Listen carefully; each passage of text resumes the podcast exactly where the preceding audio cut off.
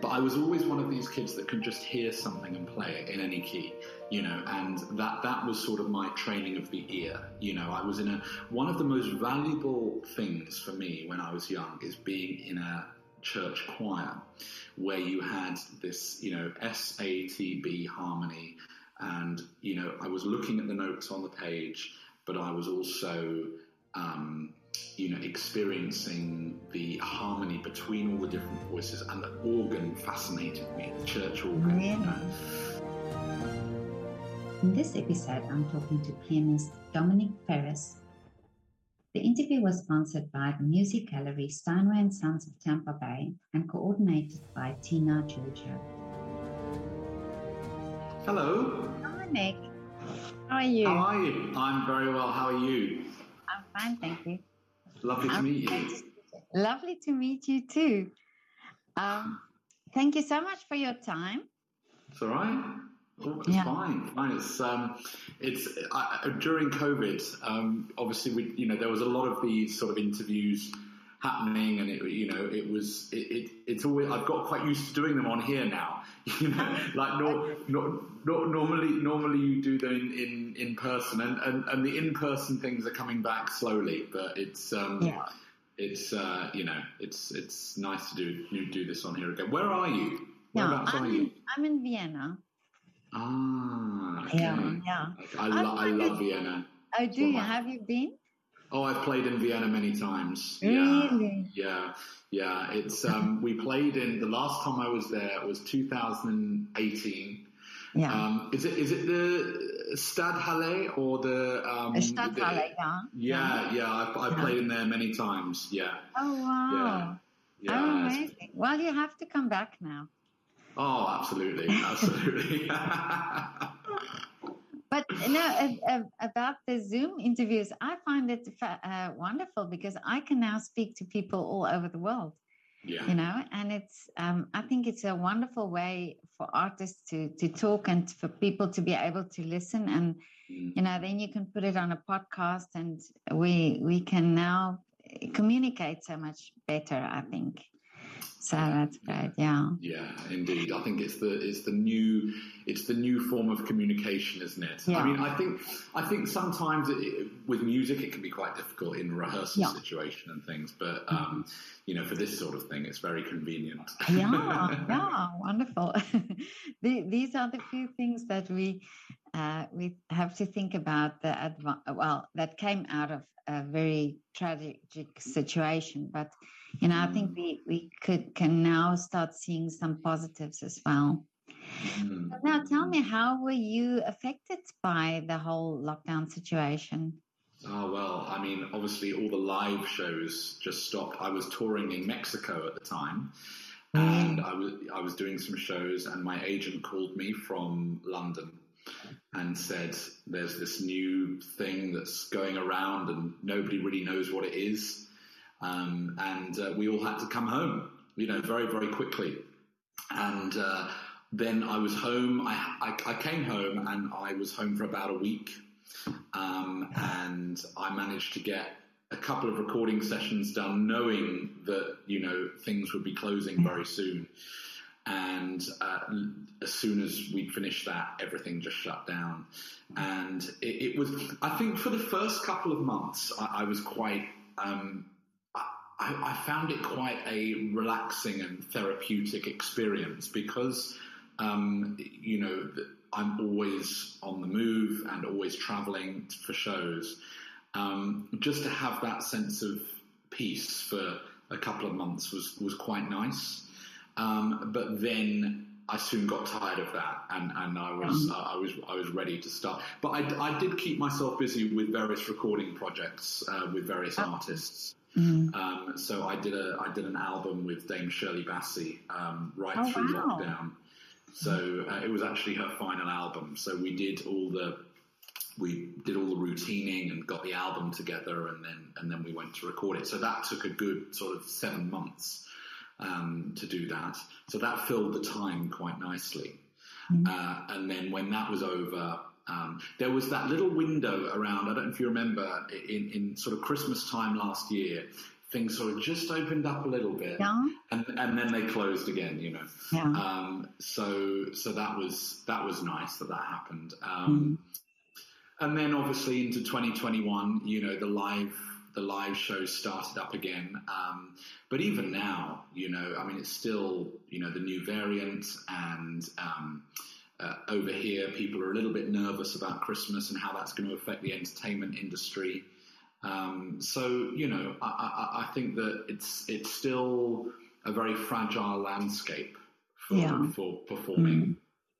Did you find when you did the recording um, in the time of lockdown that it was a bit more relaxed and that they were that that you had more time, say, to to think creatively or more relaxed in, in that way than you would have done if it was normal times where you had other things as well.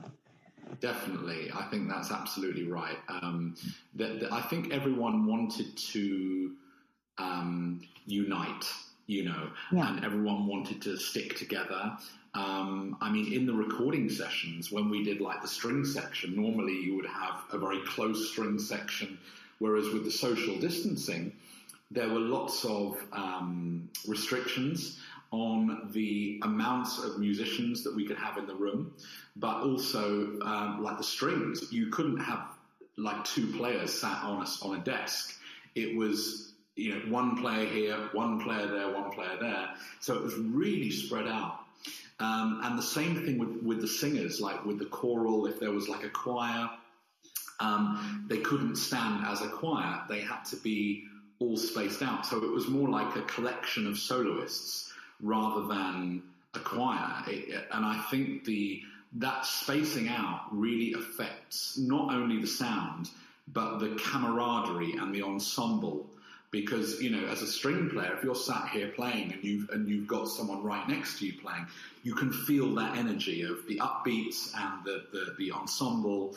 Whereas when everyone is spaced out um, it, it, can be very difficult. Um, and I think that's happened in live shows as well like the prom season last year at the Royal Albert Hall. Um, I watched some of that and this, it was you know, the orchestra was spaced out over this massive stage. And I was thinking, you know, how can they hear each other? You know, how can they keep how can they keep together as an ensemble? You know, it must have been very difficult. Yeah, but um, you know, over the lockdown time, I don't know if you uh, know this, but I I did a project where I photographed 500 uh, artists in their windows here in Vienna. Yes. Yes. Um, this is what I actually found is this com- uh, camaraderie between yes. them because yes. I would then post a photograph and somebody else will write, Oh, that's my friend. I'm so glad you were there. Or yeah. I would start seeing how some of them that I've already photographed um, now have an ensemble or a, formed a duo or something like that. Yeah. This I found so beautiful to see how they just now came together and and and even the, the interviews I did over the lockdown time, people were saying the same thing that it is as if musicians now uh, came together, you know, and and yeah. collaborated more.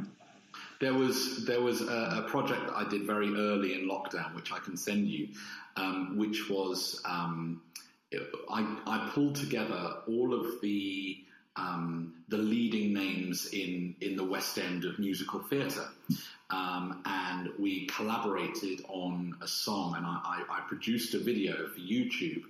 Uh, it was called "We'll Meet Again," and it was based on the Dame Vera Lynn song. Oh, um, and Dame Vera was very, very old at that point, and she sadly passed away about two months after we recorded the. Uh, she she was 103 or something, so mm. she lived to an amazing age. But she, we put this video together with Alfie Boe and Louise Dearman and you know all these leading names of the West End, and it came out really well.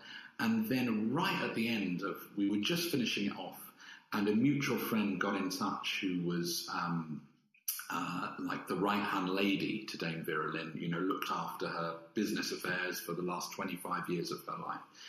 And she said, "Oh, I'm seeing Dame Vera tomorrow. Do you want me to get a, a voice message? Do you want me to ask her to have a message?" So she sent, she recorded this message, and she said.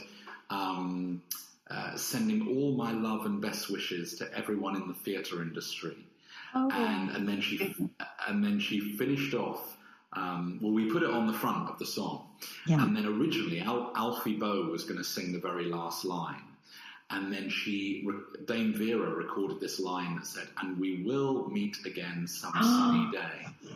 and I just said, I, I, rang up Alfie Boe and I said, sorry, Alfie, I've got to put Vera in this last line because it was just so perfect, you know. Amazing. Um, I'll send, I'll send it to you. It, it, please, it's, um, please.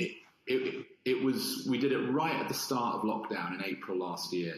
And it was exactly what the theatre industry needed at that point because all the theatres closed with no warning and uh, nobody can go and see shows, but you know, furlough wasn't really established then. You know, the government wasn't supporting the arts. I mean, it, it didn't really support the arts very much at all. But, you know, even then, um, there wasn't a, um, a, a plan in place. So everyone was just not working. They were sat at home.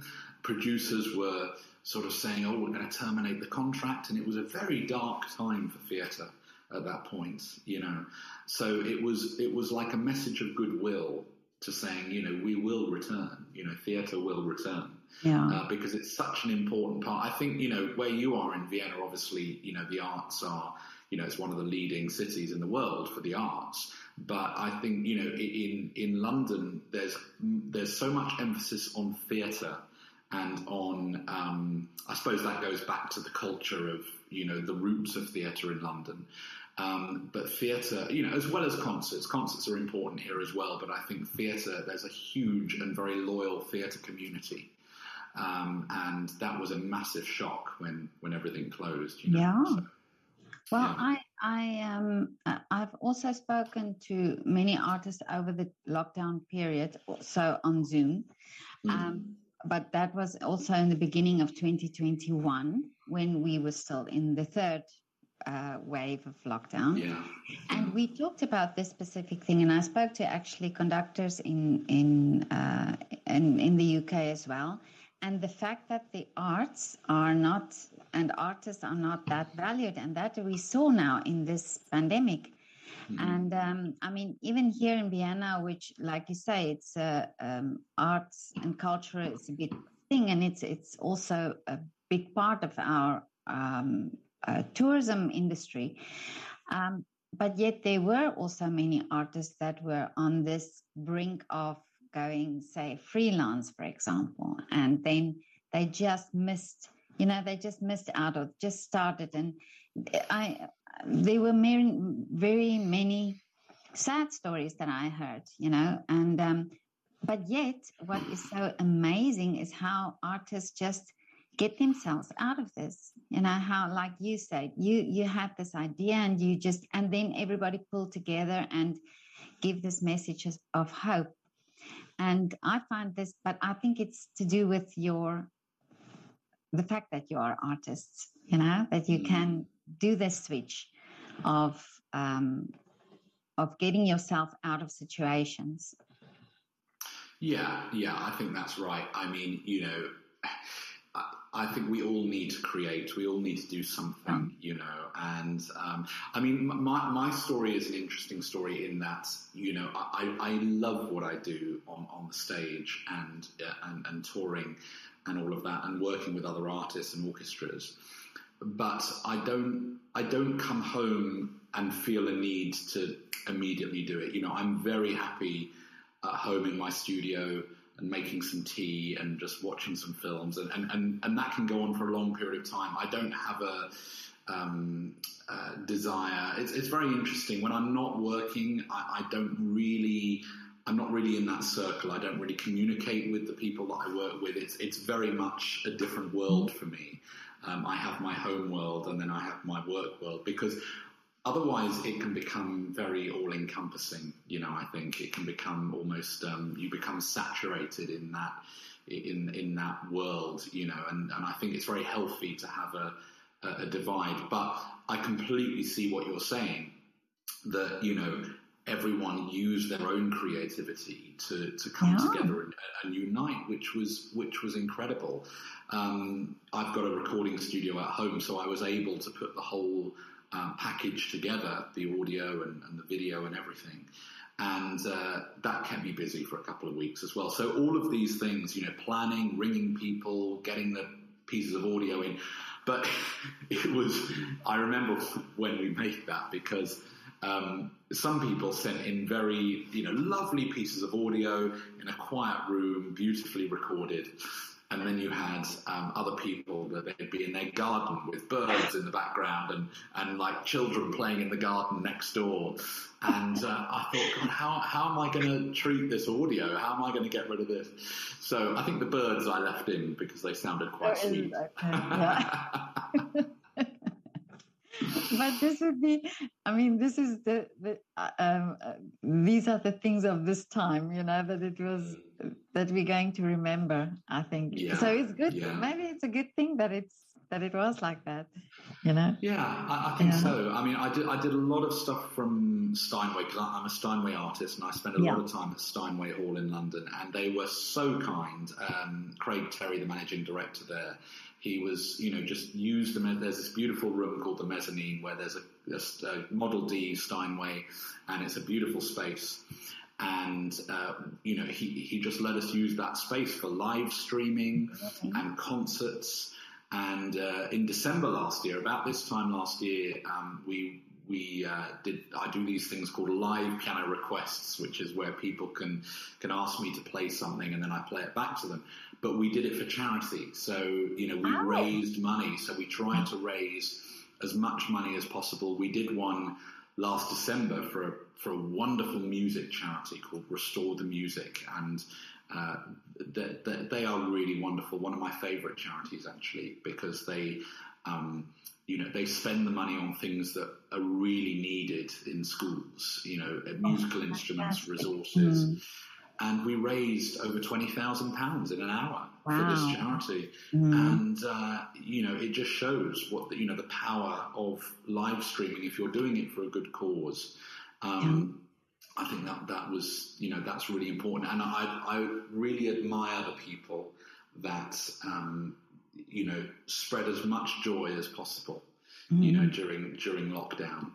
Um, yeah. I think that was you know that that was very important because a lot of people, particularly in the arts, were they lost their way, and I think that was because they relied so much on you know today I've got a show, today I've got a rehearsal, then I need to travel here and travel there, and I think if that is all you know, and then that stops, you know, it's um, that's a real shock, you know. Mm. Um, particularly people with families to support, you know, it, it was very, very difficult time um, all over the world, I think, you know, yeah. for our industry. Yeah, definitely. I mean, even countries like America, for example, that don't have any support from the state, you know, they, um, their musicians also, you know, had a difficult time, I think. Mm. Well, I think I know uh, from speaking to, to many. Um, yeah. But you talking about the Steinway now, and I mm. saw on Instagram you you have this beautiful piano that you. I do, I do. Tell well, me the story about this piano. Well, Stein, I mean Steinway and I go go back about ten years. I was asked to play at an event uh, in London, and it was for the royal wedding of William and Prince William and Kate Middleton and it was at Lancaster House, and they asked me to come and play some songs, some music, uh, while the gathering was taking place. And they had this beautiful Steinway Model D, their concert grand piano. And of course, I played them before. You know, I went to the Royal College of Music, and there there are a lot of Steinways. Um, but this one in particular was was really quite special to play. It was an amazing piano to play and I met the uh, I, I, met the, the, the, people from Steinway that were there at the time, and uh, one of them, his name was Ulrich Gerhartz, who is um, one of the world's finest piano technicians. Um, you know, he prepares pianos for festivals all over the world for um, you know, all, all, the most wonderful pianists, know, Ashkenazy, Martha Argerich, Lang Lang, you know, the list goes on. And uh, he was there, and we started talking. And he said, Dominic, you know, I, I, really like your tone, and I like your playing. And I said, well, never mind that. I really like your pianos, you know. so, um, so he said, uh, would you come down to Steinway Hall in Marylebone Lane in London, which is where Steinway is? And um, I did just that, and I met everyone, and you know, our relationship just went from strength to strength. Um, I have a piano duo called the Piano Brothers as well, and uh, the Piano Brothers is is a um, um, that's probably my main live show that I do worldwide, mainly in Asia. Most of our shows are in Southeast Asia, Singapore, those sort of places, and um, Steinway really supported us from from the very beginning. Uh, we have two pianos when we play, like interlocking, okay, and um, all, all, the all the repertoire is for two pianos. So um, whilst we were rehearsing our Piano Brothers show in in the basement of Steinway, um, there was a, a, an upright piano, a Model V, and it looked. I always thought it looked quite sad. You know, I sort of I always felt sorry for it um, because I thought, oh, you know, because uh, everywhere else there's these big black, you know, the big pianos, concert grands, and then there was this little upright in the corner. And um, I thought I'm going to use this piano, and I, I started doing some practicing on there and, and, playing and this sort of thing. And uh, it just sat there, and the years went by, and every time I went to Steinway, I sort of went in and had a little play and had a little chat to it. I talked to my piano, as you see, oh. and and uh, you know, and it was it, it, that was really really lovely.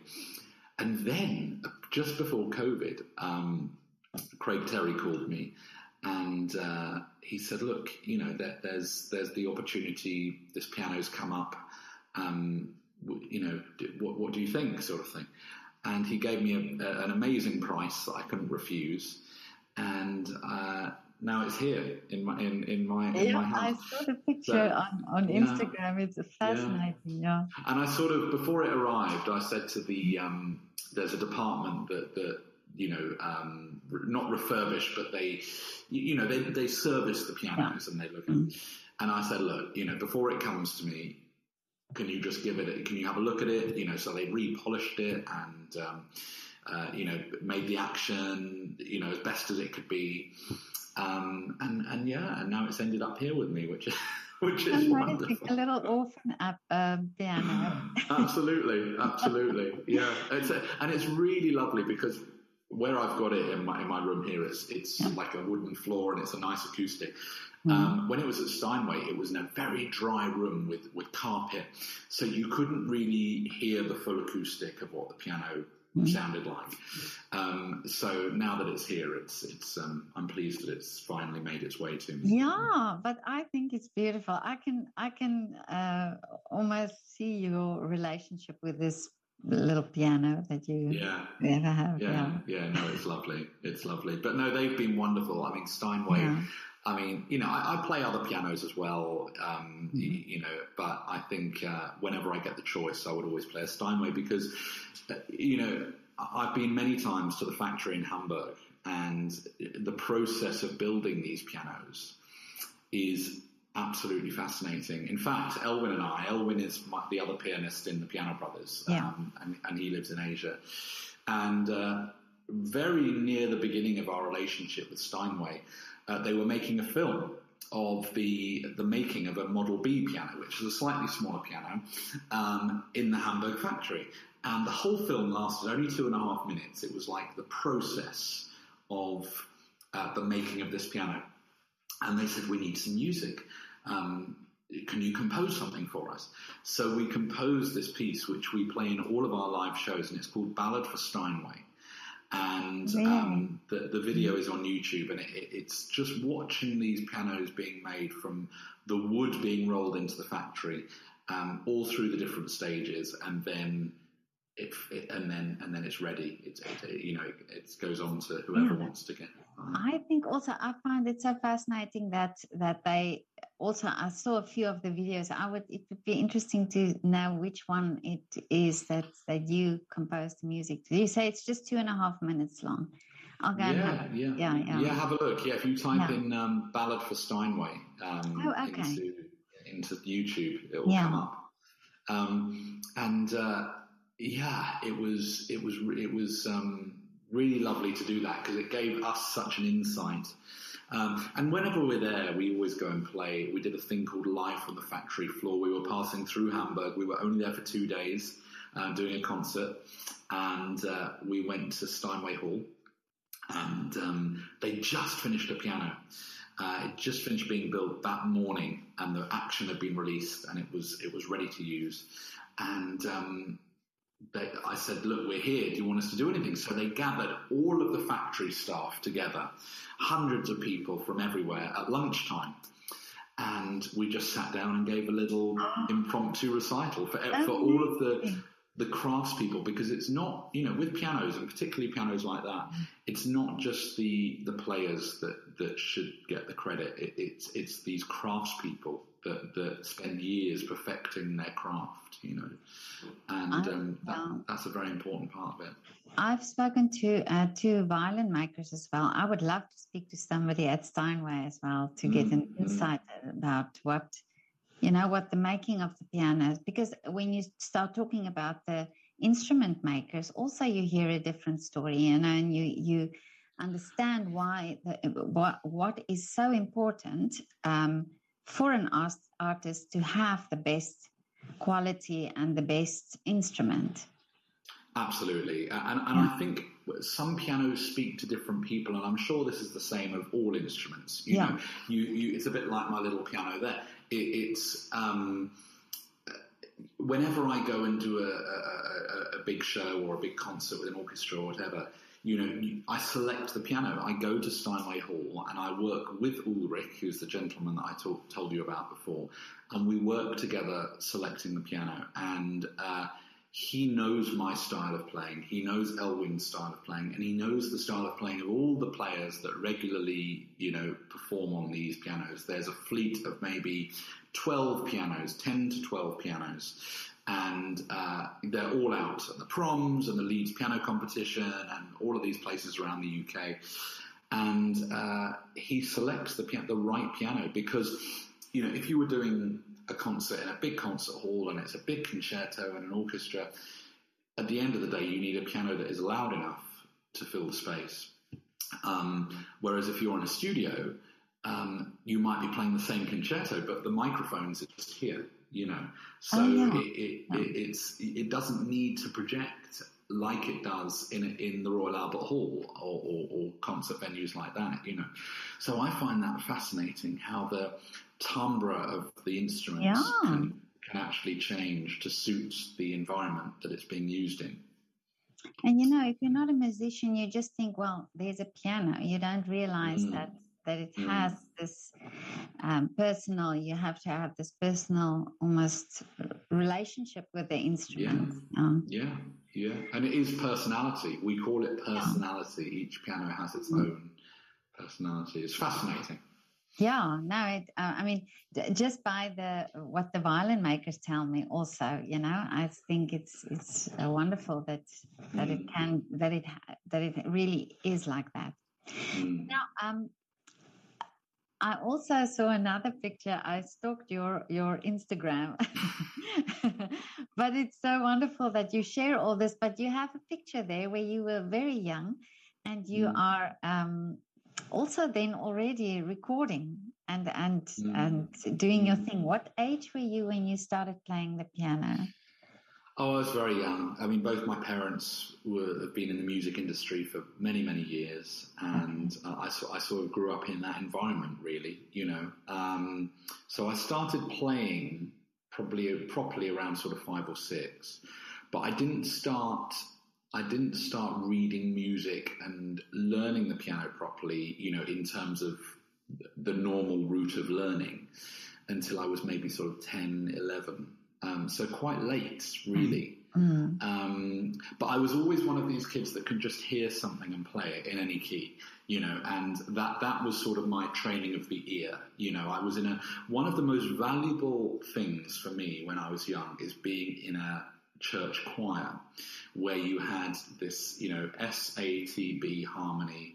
And, you know, I was looking at the notes on the page, but I was also, um, you know, experiencing the harmony between all the different voices and the organ fascinated me, the church organ. Really? You know?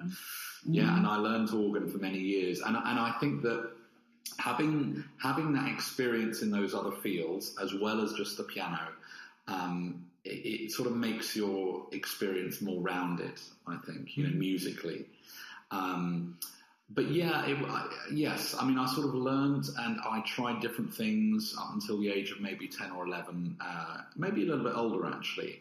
And then, when I was about 12 or 13, I changed college. I went to a different school, and there I had a teacher that was far more strict, and he was, um, you know, it had to be done in a, in a very proper classical approach. Mm. And that was a fantastic experience because it allowed me to realize, you know, how I needed to harness my technique um, to play the certain pieces that I wanted to play. And he then taught me for the next five years until I was 18, um, which then prepared me to go on to, um, to the Royal College of Music, which is where I did my degree. Oh, um, mm. and, and I always had this fascination when I was training. Um, I loved I loved the classical repertoire, and I still do. You know, I play a lot of Chopin, Rachmaninoff, Tchaikovsky, and I, I still enjoy the romantic Russian repertoire. Um, but I also have a love for 20th century American music, um, sort of Gershwin and Irving Berlin, oh. and what I would call the American songbook. Um, Gershwin's music fascinates me. I mean, Gershwin is the perfect crossover between classical and jazz and musical theatre. Um, and he he was another one that sort of just moved around these different genres, you know. Um, so I love that equally as well. Um, so I guess you could say that my my training was very diverse and very um, eclectic across different genres. It wasn't just classical Yeah. You know, it, it, was choirs and organ and musical theatre and jazz and you know. And I think now in the job that I do now, I have to use all of these things you know, because sometimes you may turn up to a recording session and they say, right, you know, it's a string quartet, you need to sight read this. Uh, and then the next day, you might be playing in Les Miserables and, you know, or Phantom of the Opera, or, uh, and then the next day you might be doing a pop song. So it's, it's very important, I think, as a musician now, uh, to be as versatile as possible. Yeah. Mm-hmm. Um, and I think there's a lot of young people um, certainly that I found when I was at college, that um, they focus all of their time on classical music, um, but they maybe alienate some of the other genres, which I think for them could present a problem after they graduate because you've got to be employable. You know, you've got to go and play for a ballet class or, or go and play for, um, you know, a pop singer or a musical theatre singer. And I think just having a knowledge of as many different genres as possible is um, is very important, especially in those teenage years. You know, um, yeah. to be exposed to that. But it, what is so interesting now that you say that you started off not uh, reading music, um, mm. just by ear. Mm. And, um, I actually spoke to uh, uh, the pianist Charlie Albright um, mm. in America, and he said the same thing. And and while you were speaking, uh, it's he has the same type of idea of you know really being free in what you play and not mm. just classical music. And he plays all the genres as well.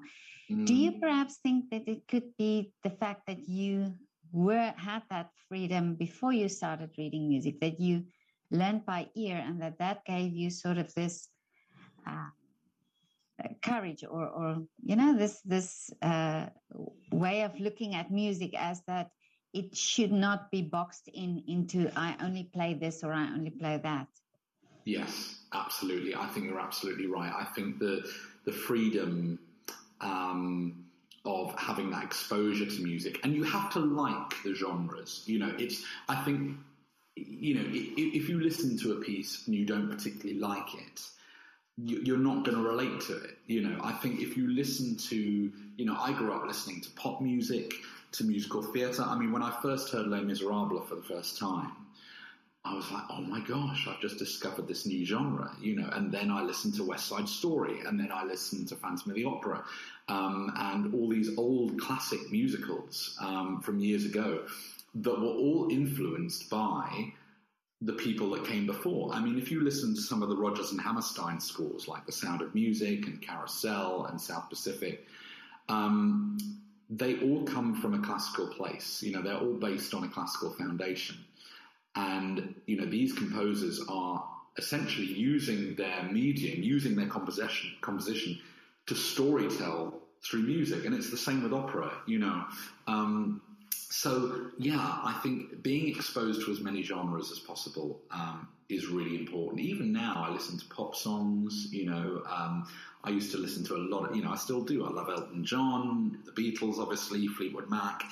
And um, I think I guess it is quite, I guess it is a little unique to mm. have a knowledge of s- such a wide variety of music. Um, but I think when you go to play that music, so if I was going to sit down and play some Beethoven, you have to switch into that chapter into in your mind. It's like, right, we're now playing classical music. Whereas if you're going to play I don't know if, if you're playing for a jazz singer and they're playing and they're singing Misty or something. Yeah. Um, it, it's a different thing. You're following the singer. You're very free. So I think, um, yeah, I mean, what Charlie said is is absolutely right. You know, mm-hmm. um, I, I, think that, and look, people that want to specialize in one genre, there's nothing wrong with that. I don't think they're wrong at all. You know, that's what they've chosen to do. Um, but I think it's even if you don't play other styles of music, I think it's important to be aware of them and what they yeah. sound like, you know.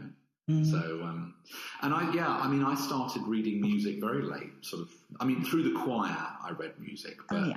I didn't actually sit down and, and play and, until I was sort of nine or ten, you know, nine, about nine, you know, which is quite late, really. If you started playing at five and you're not looking at the score until nine, you know. Yeah. Um, but I used to I used to go to church on a Sunday and I used to come back and I used to just play the hymn, you know, just play it. And, and wow. you know, I, I never played it before, and um, I don't know. I just had this ability to do that. I never question it, and I still don't because I feel that it, it, it comes very um, it, it's almost like inspiration. It just comes mm. and it happens.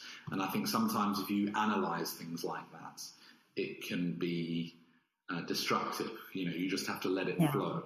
You know? And um, and also, I think uh, being uh, are you a perfectionist? Uh, yes, I think so. I think yeah. I am. Um, yeah, very much more so with my own things with anybody else's. Like if I'm teaching someone and they want to interpret it in something that I wouldn't necessarily do, but something in their own style, then I generally, as long as they're doing, as long as they're interpreting it in a way that is acceptable, then I let them do, I let them put their stamp on it. But with me, I'm very, um, yeah, very tough on myself. I mean, I, I, I do, I do come away from shows sometimes and I think, yeah, that was good, and that's the best I could have played it, and that's.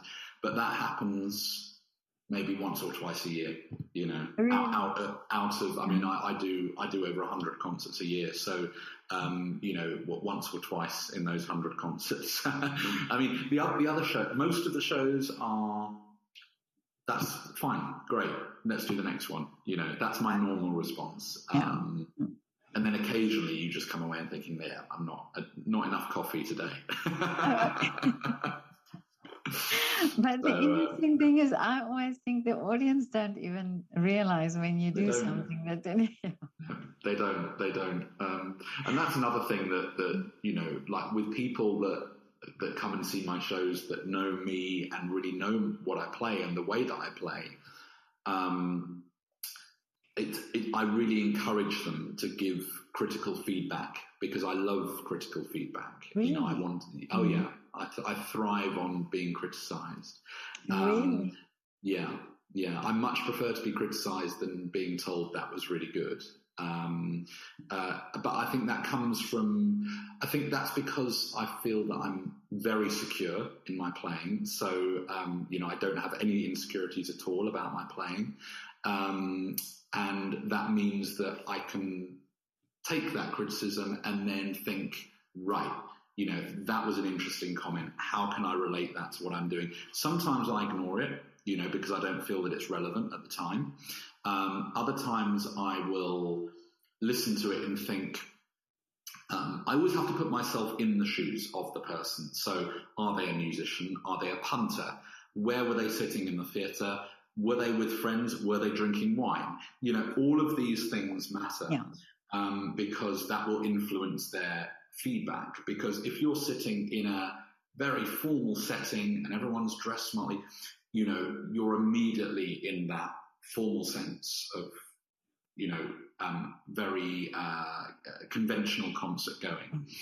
Whereas if you're going to a, a, jazz bar and everyone's got a glass of wine and everyone's a bit, you know, it, that's a different feeling. You know, it, it's all about the atmosphere of the room and it's, you know, and that sort of thing. So, um, yeah, I always like to have that feedback. Um, and I do watch footage back of myself and uh, um, try and improve on. I don't try and improve. I try and do. It's it's like a new slate. Like every time, you know, there are pieces that I've performed in every concert I've ever done, and when I come to it the next time, it's almost like you're telling the story, but no one's ever heard this story before. You know, it's like I've heard it before, but I've still got to make it as interesting as possible for everyone that's here. Um, so that's my philosophy, really. Okay. Um, mm. uh, and that that's what you know that that's what keeps it fresh, I think. Um, and the same when I'm doing my piano duo, you know, I'll be performing on stage one night and Elwyn might do some, play something differently. And that makes it really interesting for me because it's like, oh, he's doing this. Maybe I should do this, you know, and, yeah. and it's done on, it's done on the spot, you know, not so much that it's like, okay, we're not together anymore, yeah. you know, um, but you know, just a little bit so that it's like a different flavor or a different color, you know. Um, so yeah, I, I, I, always, I think you're, you're always learning and I always try to inspire others. That's my, that's my sort of primary goal. Um, you know, if someone comes to my show and I play something and they say, Oh, you know, that's made me, I'm going to get the sheet music for that and I'm going to learn it, you know. Yeah. Um, then, then that, that really, um, that's what makes me feel good. Yeah. You know? Do you get nervous before a performance? No, not really. Really? Not really. No, no, not. I, I used to. Um, I, I, used to when I was younger, but I think um, I, you have to you have to normalize in order to feel very. Um, I mean, for me, I mean, everyone has their own approach to this. I know, but for me, I said to myself, right, performing on a stage in front of however many people needs to be as normal as going to the shop and picking up the milk. And oh, yeah. I've, I've, I've, got to get to a place where it feels as normal as that. Um, and it does. And the only time I get slightly nervous is if I'm, I'm accompanying someone and we could have done with a bit more rehearsal time.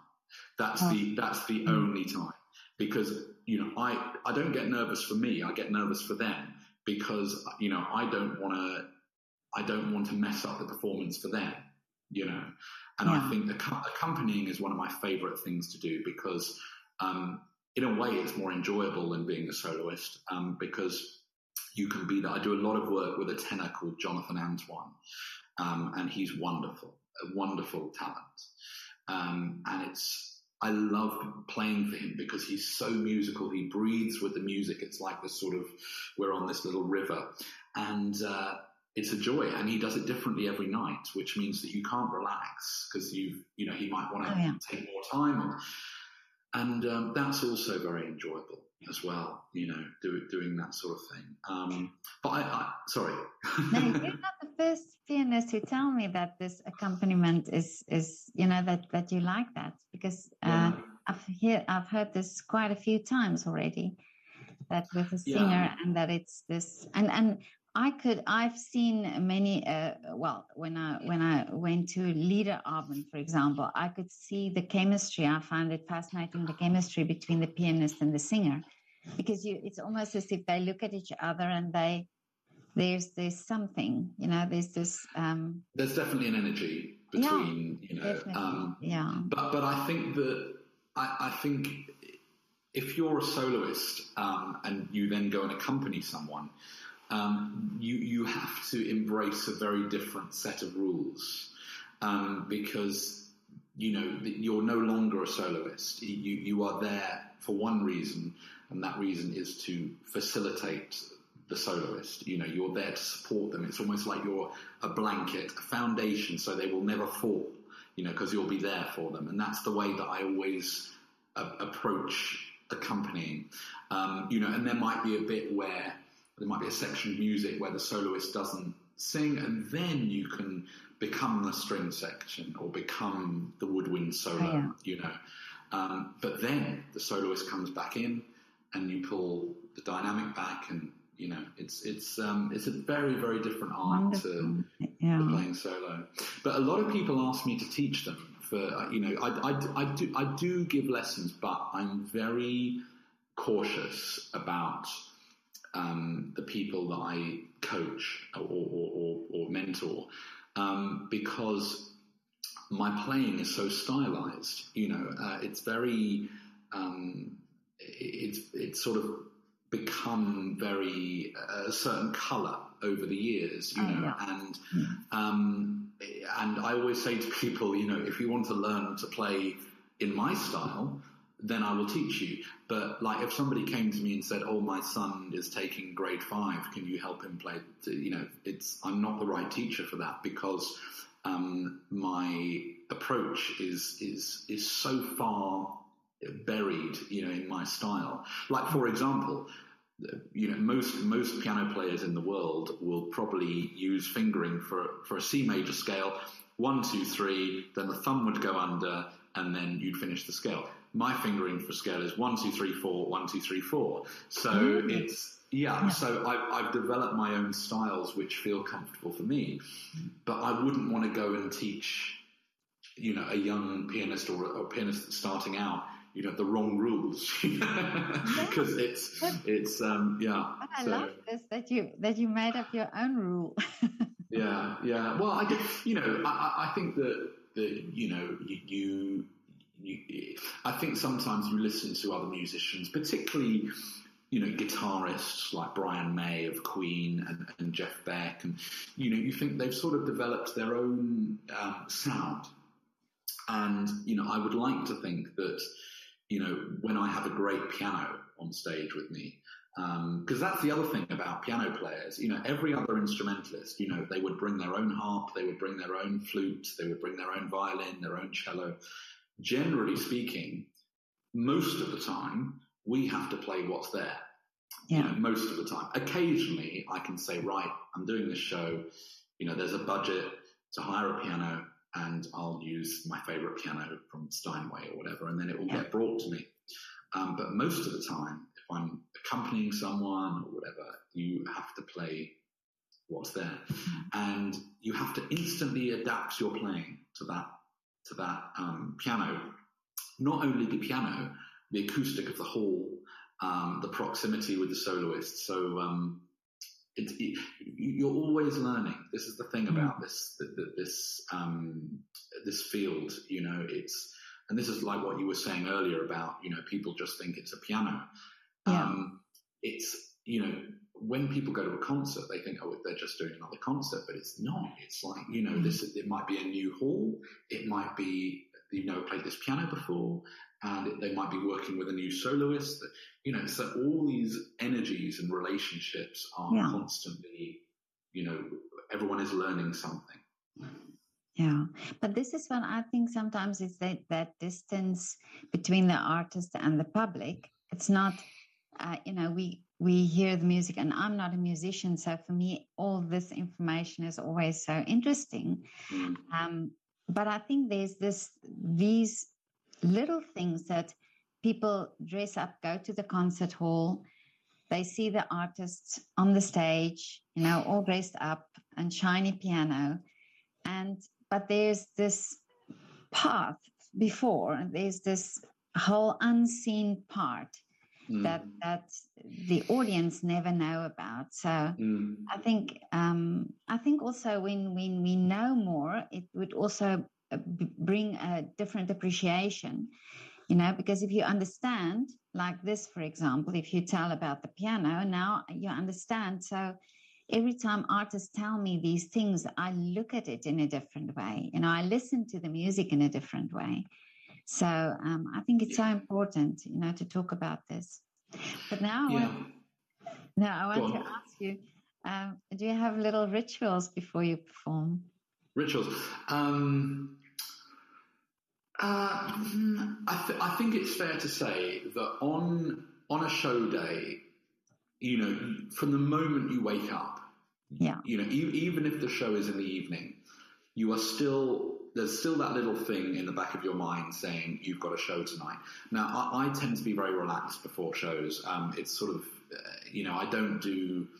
Um, well, I, during the day, I'm relaxed before a show. When I get to the venue, um, first thing I do is go to the stage, um, try the piano, say hello to everyone. I, that's one of the things that I always make sure I do is that I say hello to all the crew members, everyone backstage.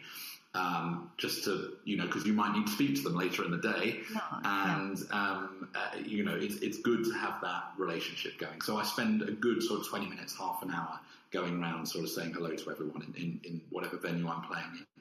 Once that's done, um, I go and organise my dressing room, and uh, I, I, don't usually spend a lot of time in there apart from immediately before the performance. Um, so once all that's done and I'm sound checked, I generally go out and get some food or whatever, come back. Um, but then I do have some quiet time. I just have maybe okay. 45 minutes, half an hour to 45 minutes, not really even thinking about the show, just being out of the energy of everyone else. Oh yeah. Because mm. because you know, um, occasionally someone will knock on the door and say, "Oh, do you need anything?" and, and that's fine. But what you don't want to be doing is is getting into conversations with people because it just distracts your flow a little bit. Oh, yeah. um, so I try and just you know, I, I, might even just be on my phone in my room, you know, checking social mm-hmm. media or whatever, but you're in control. You know, you haven't got somebody mm. talking to you, you're in control. So, yeah, I just I like to have that time on my own um, before a show. Um, yeah, I mean, apart from that, I, do, I don't really warm up too much. I don't like playing too much on the show day. Occasionally, I'll just play for 10 minutes um, because I think that your energy. I eat a lot on show days. Um, really? Because, yeah, yeah, I do eat. I eat a lot before shows um, and afterwards. um, but yeah, uh, you know, I, I, I think that um, a lot of people fall. It's not a trap, but they sort of like to do a lot of warming up and practicing and play through the whole piece. And, and that's great. You know, if that works for you, that's great. But you've got to think all of those calories are being burned, and you can't mm-hmm. get those back for the evening. You know. Um, you, you, you should always perform on nutrition and not on nervous energy. You know, you should perform on, you know, so you feel there and you think, right, yeah, I've had my coffee, I've had my pasta, and I'm ready to go. Mm. You know, just like before you would run a race or something. I mean, because my shows, you know, I can be on stage sometimes for three hours, you know, and yeah. you're, you're constantly playing for those three hours, everything from memory and you're talking and you've got to introduce everything and you've got to remember all these facts and um, you've got to feel you, you, would get very you would get burnt out if you didn't mm. If, if you didn't prepare yourself properly for that length of time you know especially if you've got to then do the next day and the next day and the next day oh yeah um, yeah so um, but yeah rituals yeah I, I, I you know I just try and be be really yeah. relaxed really and just um, chilled out. I think you've got to you, you can't have you can't let any day to day problems enter your mind while you're focusing on the show. You know, get the show done and then and then focus on that. You know. And then afterwards, winding down. Winding down. Um, so I, I, tend drink beer or wine. Oh gosh. um, sometimes neither. I mean, coffee is my coffee is oh, my really? guilty pleasure. Okay. Yeah, yeah, yeah, yeah. I drink a lot of coffee. Um, but after shows, um, if I'm singing, because I sing as well, so if I'm doing oh, a show that in, if I'm mm. doing a show that involves singing, and I've got another show the other day, I generally won't drink anything. Okay. Um, but if I'm just playing, um, I'll go back to my dressing room. I'll get changed out of my show clothes straight away, um, mm. and then um, leave, and then maybe have a have a beer or a glass of yeah. wine, but, but, only one, only one. Oh, really? yeah, yeah, because yeah, it's that winding know. down that everybody said afterwards. You know that that you need because there's all this adrenaline, and then you just have to. Yeah, I mean, I've always been very good at just switching it off like that. I mean, it, it's yeah. I mean, um, yes, I would say so. I mean, I, I, I come back and you know just sort of go to bed and, and you know it, it's oh, because it's it, it's it's I've always had that detach. Like if you're playing, oh, it's okay. like you know it's mm. it's the audience are way over there, and it's yeah. I mean, you know, it, it depends on the show. It really mm. depends mm. on the show. Um, but yes, I, I, think that winding down is important. But if you've got a show the next day, you know that whole routine is going to start again. And generally, you know, when I'm touring, um, you might do five shows in different locations back to back. I mean, when we're doing the Elvis tour, um, you know, we would when I was in Vienna actually, you know, we would come off stage in Vienna and then nine o'clock the next morning you've got to be in Sweden ready for rehearsal.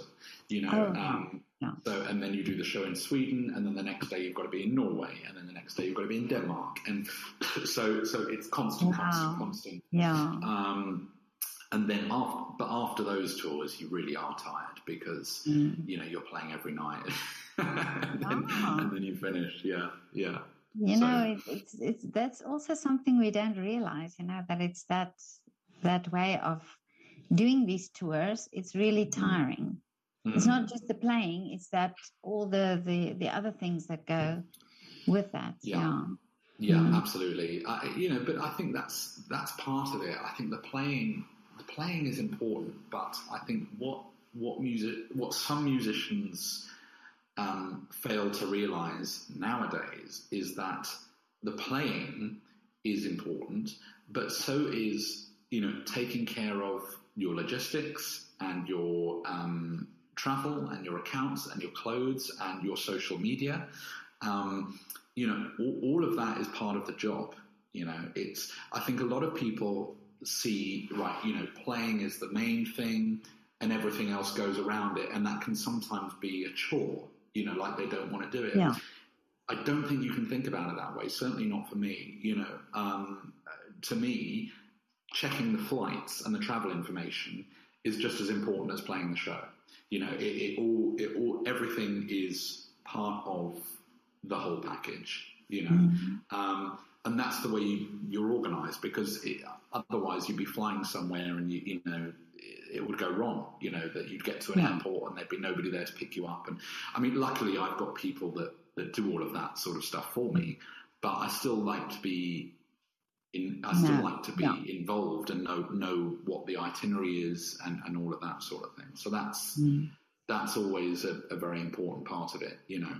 Um, but yeah, so so I don't. Yeah, I mean that that's you know I, yeah. I think that that would be a, a good a good um, piece of advice for young people starting yeah. out, just to yeah. just to embra- embrace the whole package, not just mm. not just the performance, you know.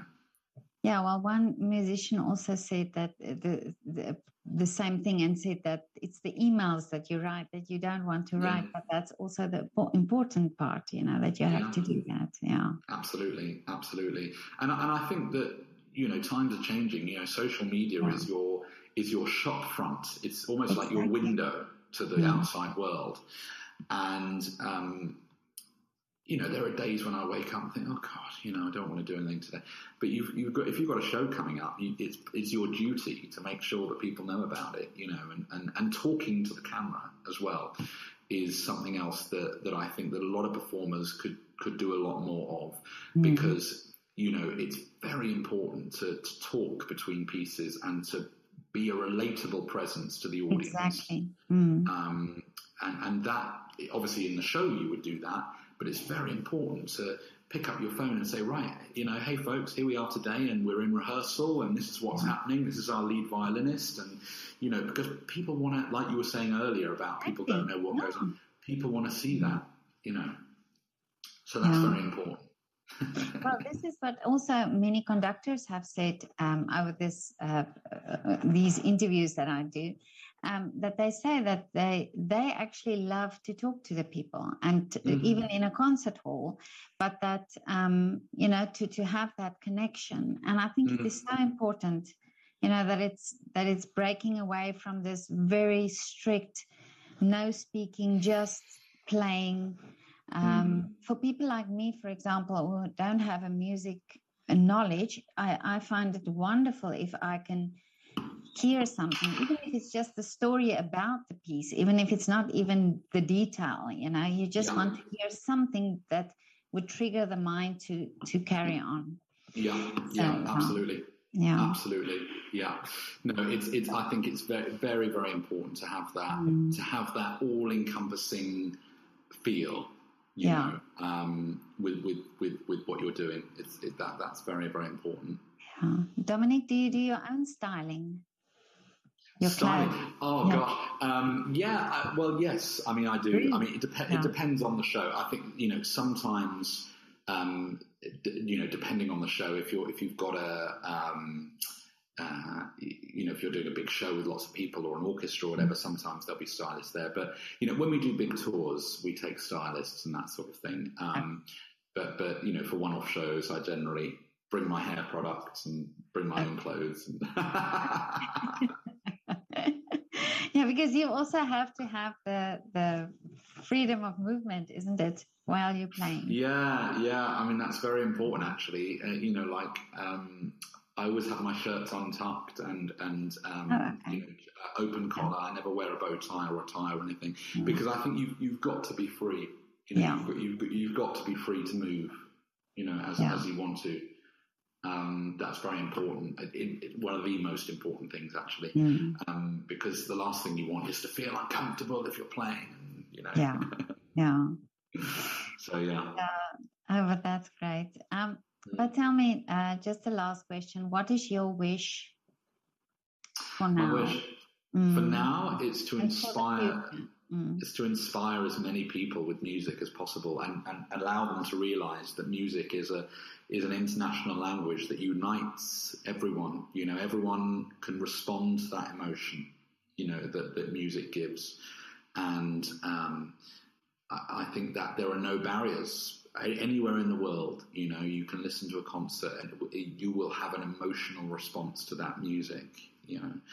And um, I think that's something that, that the new generation of young people need to learn because you know they they're growing up right now in a world of social media and and and with their phones which is fine and it has its uses and it can be very productive at times but that you know I think it's dangerous to do that at the expense of not being aware of creativity that music can bring and not just music you know art in its purest form um, dance, uh, performing arts, acting. You know, these are all creative things that I feel need to be championed as we move forward. Mm-hmm. Yeah, very, very important. And this is why when I see charities sort of putting all these money, all this money into, you know, into schools, and I've seen the before and after. I've seen what the schools were like before, and I've seen what the schools were like after they've received this funding. The instruments are there, the, the staff are there and the resources are there. And two years later, these kids that had never played a musical instrument are, you know, playing and working together in a creative environment. And, you know, that, that is the most fulfilling thing for me, more so than my own performances or anything. You know, that, that brings me more joy than, than anything else, really, you know. Well, I am so happy that you say that because this is also my wish that um, schools can make art uh, as an important subject as mm. maths and science. You know that that yeah. that every school and every child in the world has the possibility to um, to do a music, uh, not just music, but like you say, any form of art, because I think mm. the art art education is so important. Mm. Um, mm. Absolutely. You know? Mm. Absolutely, yeah, yeah, no, for sure, for sure, and and and I think that there's enough of us to champion it. You yes. Know, there's there's yes. enough of us around to say this is important, and I think it will take time. It will, particularly at the moment where the media is just completely saturated by you know COVID and everything.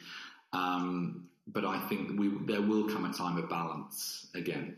Yeah. You know, where, yeah. where we can really push forward and, and, and you know, because it's so reassuring to see young people being so passionate about the climate movement, which is so important. Um, and I think, you know, young people have really got on board with that, you know, and I yeah. think now the arts need to, need to follow needs to follow in, that, in, in, yeah. in, the same way. You know what what is so interesting is I speak to uh, also many African singers and. Um, and in South Africa as well. And they all say the same thing. They say they started in a choir and from there it happened for them. And in this choir was almost their way of of having a better life or mm. you know focusing on other things and you think you you you don't even need an instrument to sing in a choir because you have it already you know you yeah. have your voice already yeah. so yeah. um uh, and and just that example for me is also to to show that you know you don't need a lot of resources really you need just the voice and mm. to be able to sing mm. uh, absolutely yeah absolutely but yeah. Dominic, this was so lovely to talk to you. I can talk to you oh, for hours. You are such an interesting person and you have so many interesting things to say. Thank okay. you so much for today. Okay, Dominic. And, and, we'll keep in touch, all right? Yes, definitely. Have a lovely day. And, when and you, you as well. When you come to Vienna, let me know that we can go for coffee. Yeah. Have a coffee. Yeah, that would be lovely. lovely. That would be okay. lovely. Okay. All right. Take care. See you later. Thank you. Bye. Bye.